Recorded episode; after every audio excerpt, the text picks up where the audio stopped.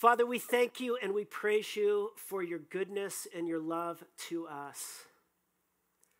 God, even in Advent, where we remember that we are a waiting people, that the, the universe, the cosmos, has not yet arrived at the final destination of the fullness of your kingdom, which will break out in all creation. God, we pray that you would continue to make us a people that long and that ache and that pray, Your kingdom come. May your will be done on earth, even as it is in heaven. And we pray, oh God, that even tonight, as we sit before your word, that your kingly power would break into our hearts and our lives, and that your voice would speak, and that you would make us attentive to your voice. And that in attending to your voice, that you would change us and shape us and encourage us and reinvigorate our hope. And we ask this in Jesus' name, and all God's people said, Amen. So, throughout Advent, we have been in a series together entitled All is Calm. And of course, this series title is taken from what is arguably the most loved, the most well known, the most sentimental of all of the Christmas hymns Silent Night, Holy Night, All is, all is Bright. And one of the things that we pointed out week after week is that although that may be one of the most popular and sentimental of all the Christmas songs, it is also the most ironic because that first Christmas morning was anything but calm. And it's interesting because throughout the Christmas story, what we see woven, the most common, the most frequent command is the command, do not be afraid. And that's, of course, because the, the situation around them had evoked much fear.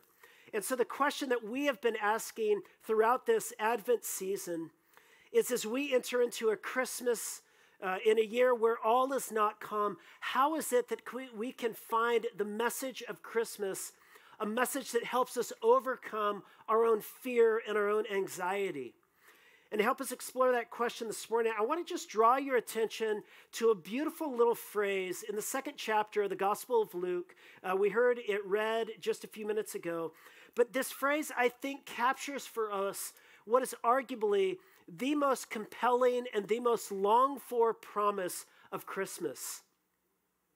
And let's set this, this little phrase in its context. So, of course, Jesus is born and he's wrapped in swaddling clothes and he's lying in the manger because there was no place for him in the inn. And then the, the camera kind of pans out into the fields outside in Jerusalem or outside the fields of Bethlehem. And it says this And in the same region there were shepherds in the field keeping watch over their flocks by night. And lo, an angel of the Lord came upon them, and the glory of the Lord shone round about them, and they were sore afraid. Is anybody hearing Linus right now? And the angel said unto them, Fear not, for behold, I bring you good tidings of great joy. For unto us is born this day in the city of David a Savior, who is Christ the Lord. And this shall be a sign to you. You shall find the babe wrapped in swaddling clothes and lying in a manger. And then, right at that moment, suddenly there was with that one angel an entire flood of angels. And they filled the skies on that Bethlehem night with the, the words of this song saying, Glory to God in the highest, and on earth peace among those with whom he is pleased. The angels declare in this song, in this very moment, they say, Here is what Christmas is about. Here is what Christmas means for everything it means glory and praise to God in heaven, and it means peace on earth for those with whom God is pleased. Here is what Christmas means for all of us tonight it means peace on earth. You know, this is arguably the most compelling and the most longed for promise of Christmas. I mean, don't you long for peace on earth? I mean, you're worrying and you're anxious in your bed at night, your stomach is in knots and your mind is a whirl and you're feeling so anxious. Don't you long for peace of mind? And when you cover your ears because you don't want to hear your parents yell at each other anymore, don't you just long for peace in your home? And when you're surrounded by incessant relational drama with your roommates, don't you just long for peace in the dorm? And when you can't shut off those, those incessant voices of self hatred and negativity in your head, don't you just long for peace in your soul? And after this last election cycle, don't you long for a civil and peaceful nation to inhabit? And after reading a thread of vitriol and hate on social media, I mean, don't you just long for peace on earth? And after, you know, riots and looting and guns and violence and, and reading the news and everything that's there, don't you just long for peace on earth? I mean, this promise of peace on earth has got to be the most longed for promise of Christmas. But although it is the most compelling, the most longed for, it is arguably the most elusive of all of the promises at Christmas. You know, true confession, I'm a pastor. I've been a Christian for decades now, but I have always been less than satisfied by how we Christians often talk about peace. Because very often we'll use cliche phrases like this you know, it doesn't matter what's happening around you, you can know peace within you. And I, think the reason why I've always found that less than satisfying is it is the very things going on around me that actually disturb and rob the peace within me. You know, don't you find that to be the case? You know, what is it that causes the anxiety in your hearts? Is it not that you're worried about your checking account? Will there be enough to pay rent? Or will my business survive? Or maybe you're cooking for your mother in law at Christmas. Is she going to like it? Or about your marriage. I mean, some of you don't know whether or not you'll have a marriage next year. Or you're in angst over that hard conversation with somebody you manage and it's left your stomach in knots. Or you've got work to get done, or you've got to go shopping and, and get a gift for your wife. I mean, face it, husbands, you blew it last year. You settled for that Kirkland gift card rather than that thought, thoughtful gift that you picked out just for her. And you, you're worried, like, is she going to like it? And there's things, it's the things around us that rob the peace within us. And I don't know about you, but I have never found it easy, like a light switch, simply to turn off the fears and the anxieties. I mean, does it work like that for you? You know, this promise of peace, it's got to be the most compelling, the most longed for promise of Christmas, but it's also the most elusive. And in many ways, it is the promise that is most dissonant with our own experience of the world. You know, it seems like there's this disconnect between this claim and the world we actually inhabit day by day. And you know, a lot of our best Christmas songs pick up on this dissonance. You know, one of my favorite uh, Christmas songs is I Hear the Bells on Christmas Day. And I think the best version of that song is done by the best Christmas artist we have, Justin Bieber. I'm just kidding. It's actually by Johnny Cash. You know, if all country music sounded like Johnny Cash, I would love country music. But it doesn't. But you know, the original poet who penned the song, I Heard the Bells on Christmas Day, lived back in the 19th century around the Civil War. And he lost his wife around Christmas due to a fire in his home, and she died in her, his arms. And then a few days later, he went to visit his son in a Civil War hospital, and his son had lost a couple limbs. And he goes home depressed, and he's sitting in the dark on his couch, and he hears the bells on Christmas Day.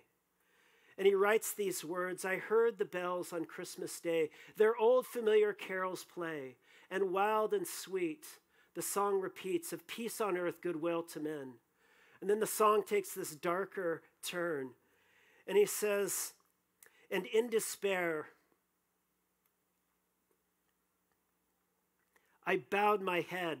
There is no peace on earth, I said. For hate is strong that mocks the song of peace on earth, goodwill to men.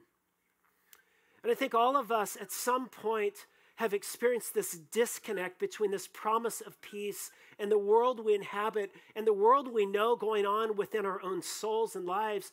And we ask the question what does it mean that Christ brought peace on earth at Christmas? And why don't I experience more of it? And how can I experience more peace in my heart and life? I mean, God knows I need it. And God knows we all need it this year in particular. Amen? And so to explore that question, I want to just I just want to um, point out three things from this text. Number one, I want you to observe what this peace on earth is not. Second, we'll see what it is. And finally, we'll see something of how we can experience it. First, I want you to observe what this peace on earth is not. You know, at the beginning, this first night of his birth, the song breaks out about peace on earth. And on the very last night before his death, Jesus speaks these words. He says, My peace I give you, my peace I leave with you. And then he says this Not as the world gives, do I give it to you. Neither let your hearts be troubled, nor let them be afraid. He says, The peace that I have come to bring is not as the world gives. In other words, he's contrasting his peace with worldly peace. And it's interesting because in Luke 2, I think Luke is actually drawing out something of a similar contrast. Because actually, Luke sets his story of the birth of Jesus in contrast or uh, set against another figure that loomed large in the ancient world, namely Caesar Augustus. Listen to how the story of Jesus' birth begins. It says, In those days, a decree went out from Caesar Augustus that all the world should be registered. Everybody in the ancient world knew Caesar Augustus. And I think Luke is drawing something of a contrast between Caesar Augustus and the peace he is bringing and Jesus and the peace that he is bringing. You know, as you explore a little bit more about the ancient world and particularly about Caesar Augustus, what you learn is that he ascended to power amidst a bunch of chaos and violence in the Roman Empire. And when he came into power, he delivered finally a cessation to the hostilities and he brought peace. And he began to take titles for himself. And as we study the ancient world, we learn about some of these titles. You may have heard of them before. One of the titles was Son of God, another was Lord, another was Savior.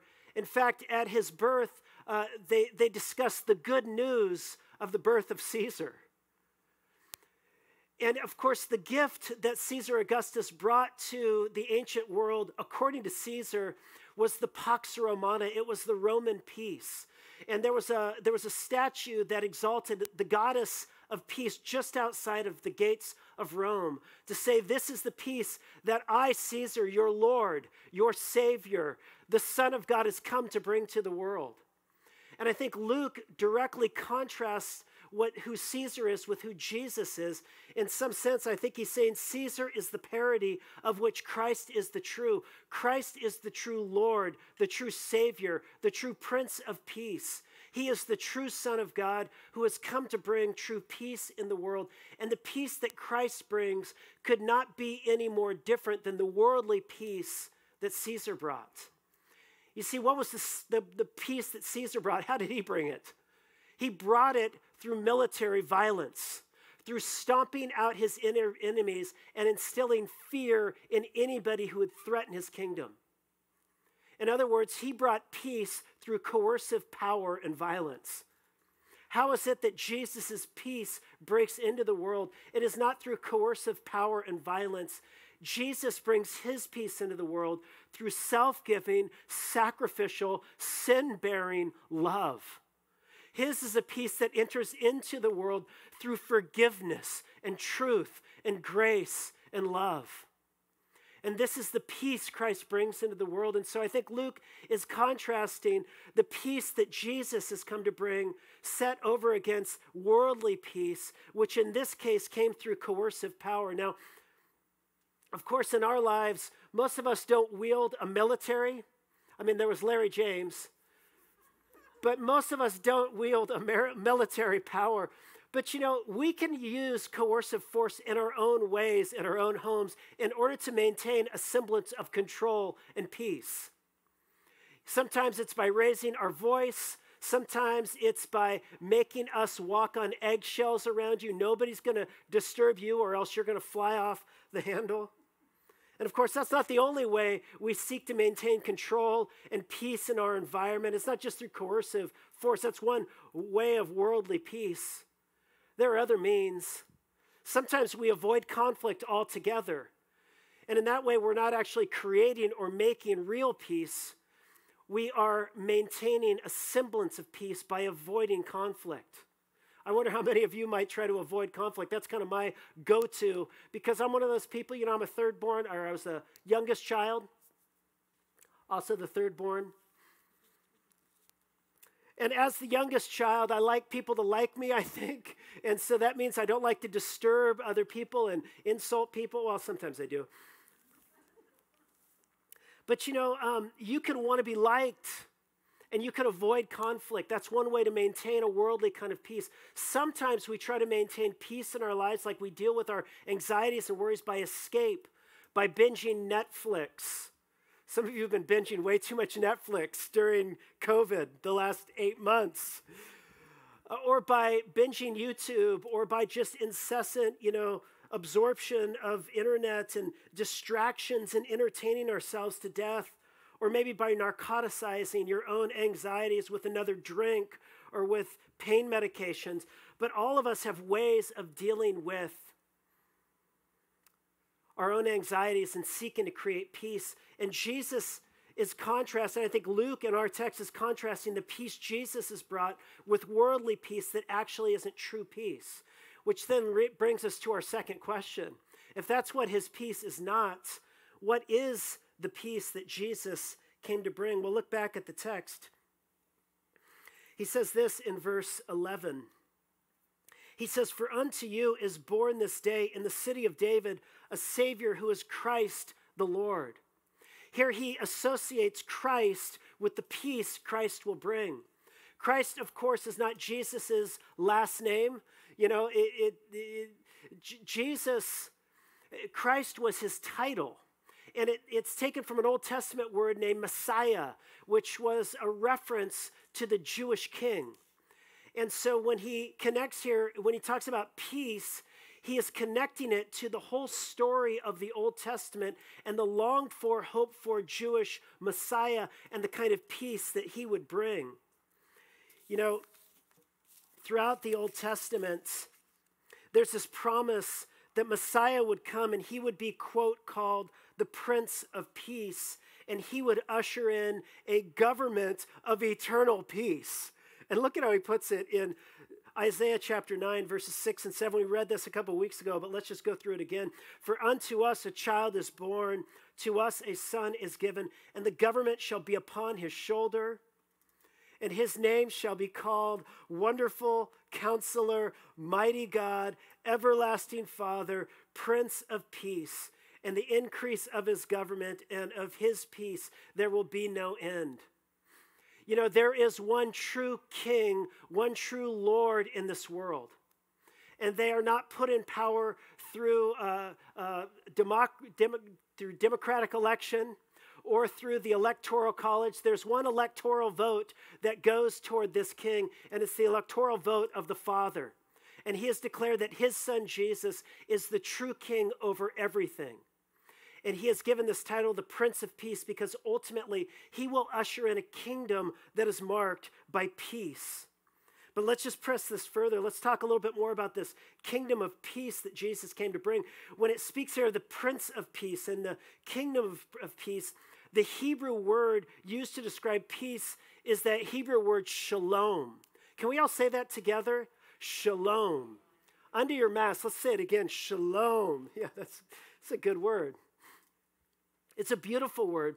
You know, the Hebrew concept of shalom, it went far beyond our concept of peace. Most of the time, when we talk about peace, for example, when we talk about a peace treaty, what we're talking about is the cessation of hostilities. But the Hebrew idea of shalom went way beyond the cessation of hostilities and it reached to the presence of something good and beautiful and whole. In other words, it wasn't just about ending conflict, it was about inaugurating and bringing in delight and human flourishing and shalom. Old Testament scholar Walter Brueggemann describes shalom like this. He says, Shalom is a persistent vision of joy, well being, harmony, and prosperity that resists all our tendencies to division, hostility, fear, drivenness, and misery. Shalom is the way things ought to be in God's world. Shalom is what God will bring into God's own world. You know, one of my favorite uh, metaphors and pictures of shalom in the Old Testament comes to us in this little passage in Isaiah, and it says this Speaking of Jesus, the true King, the Prince of Peace, will judge between the nations, and he shall decide disputes for many peoples, and they shall beat their swords into plowshares and their spears into pruning hooks. Nation shall not lift up sword against nation, neither shall they learn war anymore. It's interesting, he takes these uh, instruments of warfare, spears and swords, and he says they're going to take these instruments that were formerly used for destruction and they're going to turn them into farming utensils. And what do the farming tools do? Well, whereas the tools of war bring destruction, the farming tools cultivate and they bring health and life and flourishing. And the vision of the future kingdom of God is a day when all of those old instruments of destruction, all of our destructive words and patterns and relationships and marriages, everything that robs us and disturbs, it'll be taken away. And in its, in its place will be put all that makes for human delight and joy and flourishing and goodness in God's world. And that's the vision of the future kingdom of God. But here's the interesting thing going back to our text. When the angels announced that in the birth of this Jesus, here and now, the Prince of Peace is bringing peace on earth. What he's revealing to us is that this ultimate kingdom of peace doesn't come all at once. Instead, Jesus reveals through his teaching throughout his ministry that his kingdom of peace comes as both an already and a not yet kingdom a kingdom that is now and a kingdom that is still to come. And in the now, the kingdom is like a little seed. I was looking today on the internet at pictures of, of the seed that would go and grow into a redwood forest. You know, and it's just a little, little tiny thing. It looks so insignificant. But you put that in the soil and it begins to germinate and grow and ultimately will grow and grow and will finally become this majestic, beautiful redwood tree. And so, too, Jesus says, That's my kingdom. It breaks into the world right now and it starts to grow. It starts to grow in part in our hearts and our lives. And ultimately, when Christ returns, it will be this magnificent, beautiful redwood tree. And his kingdom of peace will fill the earth. And, and one day, the day is coming, get this, when there will be a match between the outer peace we desire for the world and the inner peace we desire for ourselves. You know, um, it does matter what's happening in the world around us because sometimes it disturbs the peace within us. But one day, everything around us will be flooded with the love and the beauty of God. And on that day, there will be a match between the peace in the world around us and the peace and the wholeness within us. But that raises a question How can we get a little bit of that peace now? I mean, how can we begin to experience this peace in the here and in the now? And that's the question I want to close with here. You know, there's another parable that Jesus tells about his kingdom, and he, he talks about the seeds of the kingdom. You can think about it the gospel of peace. The gospel that brings peace to the soul, that brings peace with God, that results in peace in the neighborhood. This gospel of peace is being sown. And he says it's like a little seed. It goes down, it begins to grow up. But as it grows up, it grows up alongside some weeds. And you could think about the weeds as everything that disturbs your peace. I wonder if anyone has any weeds in their life right now that disturb their peace. I was going to ask if anybody is sitting next to any, any weeds right now, but I was just kidding when I was thinking that. But listen, the question, what, what the, the threat always is, is as the, the peace that God wants to bring to birth in the middle of this old world. You know, you think about Jesus being born right in the middle of a world where all was not calm. And yet, here, the life giving spiritual power of the kingdom of God, which brings peace, is breaking in. But it begins to grow up among all of these other things that threaten to disturb our peace. So, how is it that we can know peace in the midst of a world that is always seeking to disturb our peace? And here is the thing you will never know peace unless you fight for it. To really actually experience the peace in the midst of a world that's always disturbing and threatening our peace, we've got to fight for it. We've got to work for it. We've got to go after this peace.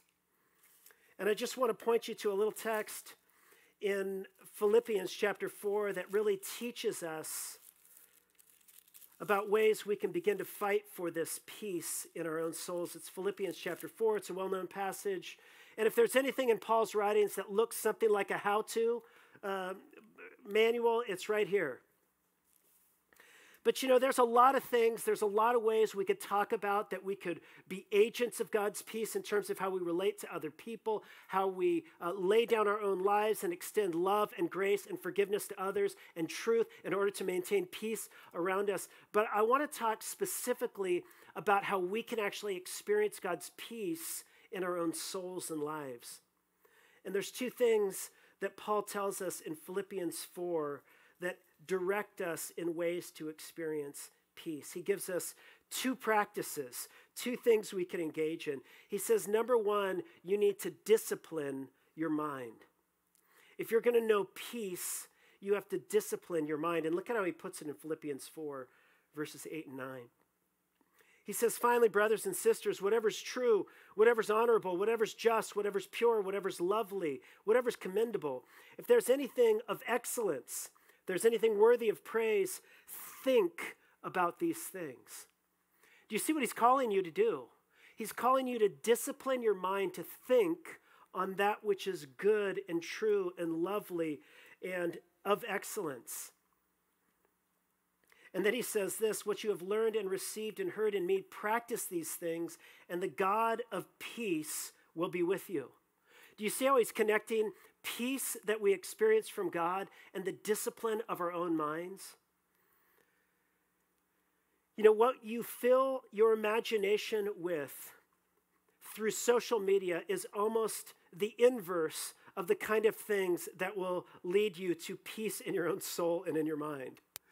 The kind of stuff we are constantly absorbing in the news is the kind of stuff that, that is almost the inverse of that which is lovely and true and beautiful. Instead of feeding our minds oftentimes with, with the true and the good and, and the beautiful, we fill our minds with the untrue, the ignoble, the wicked, the impure, the ugly, the gross, those of bad reputation and of poor quality and blameworthy.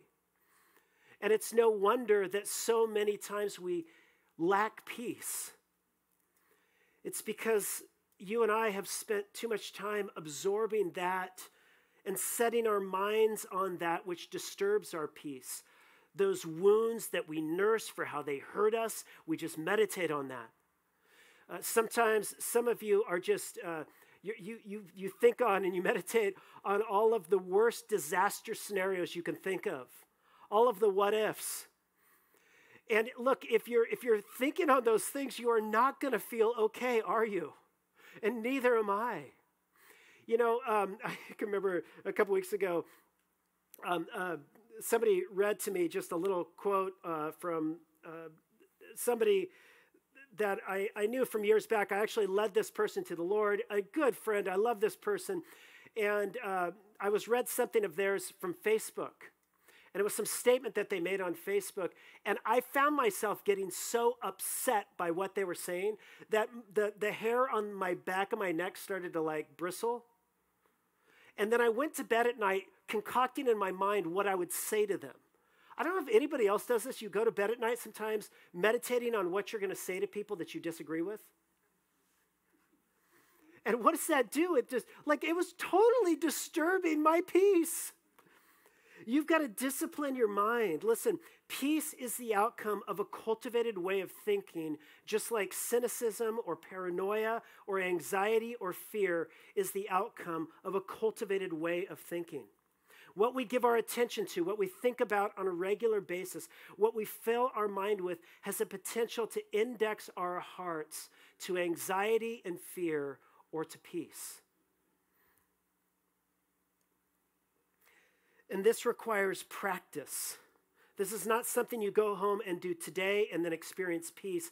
This is not the work of weeks or months, it's the work of a lifetime where you regularly give your mind over to the good things God has given you, the good aspects of that person rather than all the negative aspects of them, the, the, the, the beauty in the world. You give your mind to those things, you fix your mind, you thank God for those things, you meditate on them, and over a long run, you begin to experience peace. So, number one, he calls us to discipline our mind. But secondly, and I think more importantly, he says to draw near to God.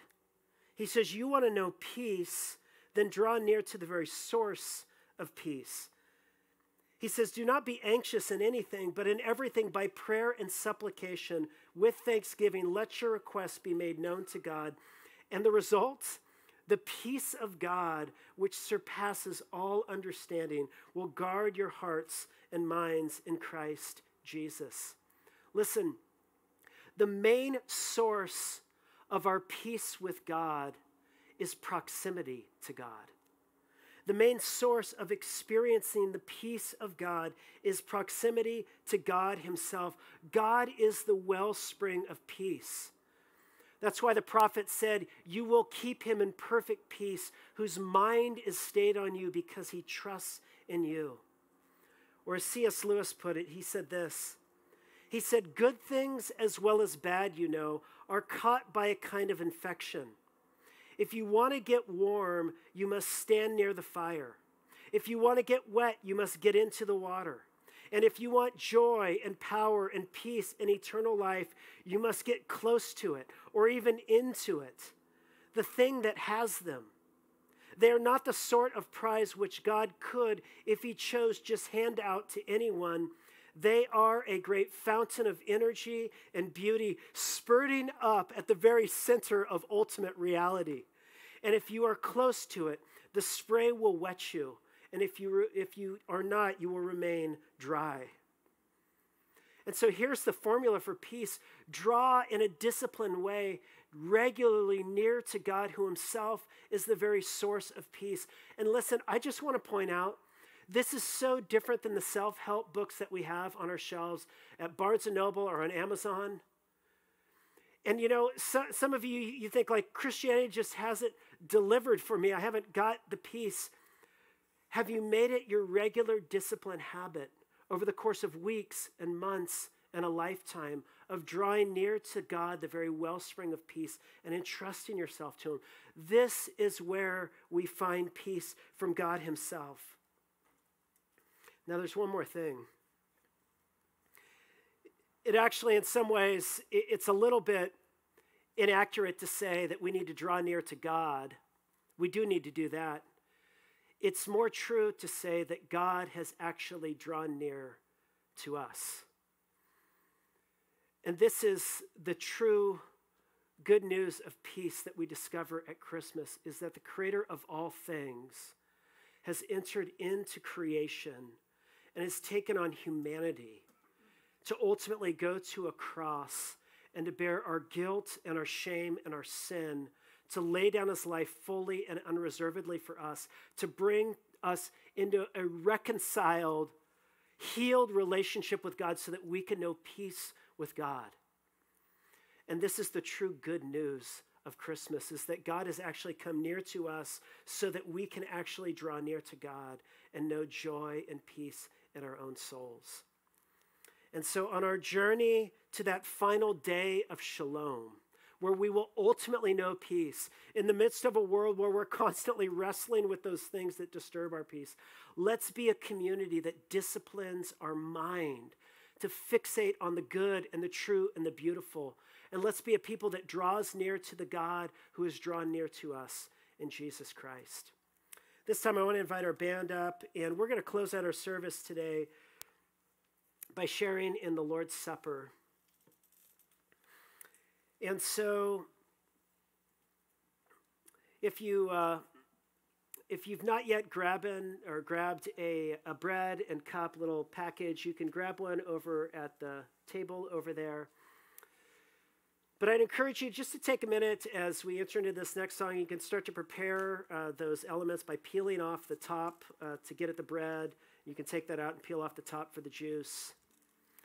But here's what I want you to think in your mind as, you, as you're just handling these tangible physical elements in your hands. This is the regular pointer to us that God Himself, the eternal Word, became flesh to dwell among us. And the fact that these elements are in your hand is a reminder to you that God has come to be close to you. And God is as close to you, He is as present to you in this moment as these elements are in your hand. And so just turn your heart to Him right now. And let's just meditate on His goodness. Let's release our anxieties and fears into His hands. Let's pray together. God, as we prepare to share in the bread and the cup, we ask, God, that you would work by your Spirit in our hearts, that you would help us to begin afresh to release into your hands our anxieties and our fears. And we pray that as your people, that we would know something of your peace. And we ask this in the name of He who is our peace who himself has broken down the barriers that separate us from each other and the barrier that separated us from you so that we could be near you and with you. Even Jesus, we ask these things. Amen.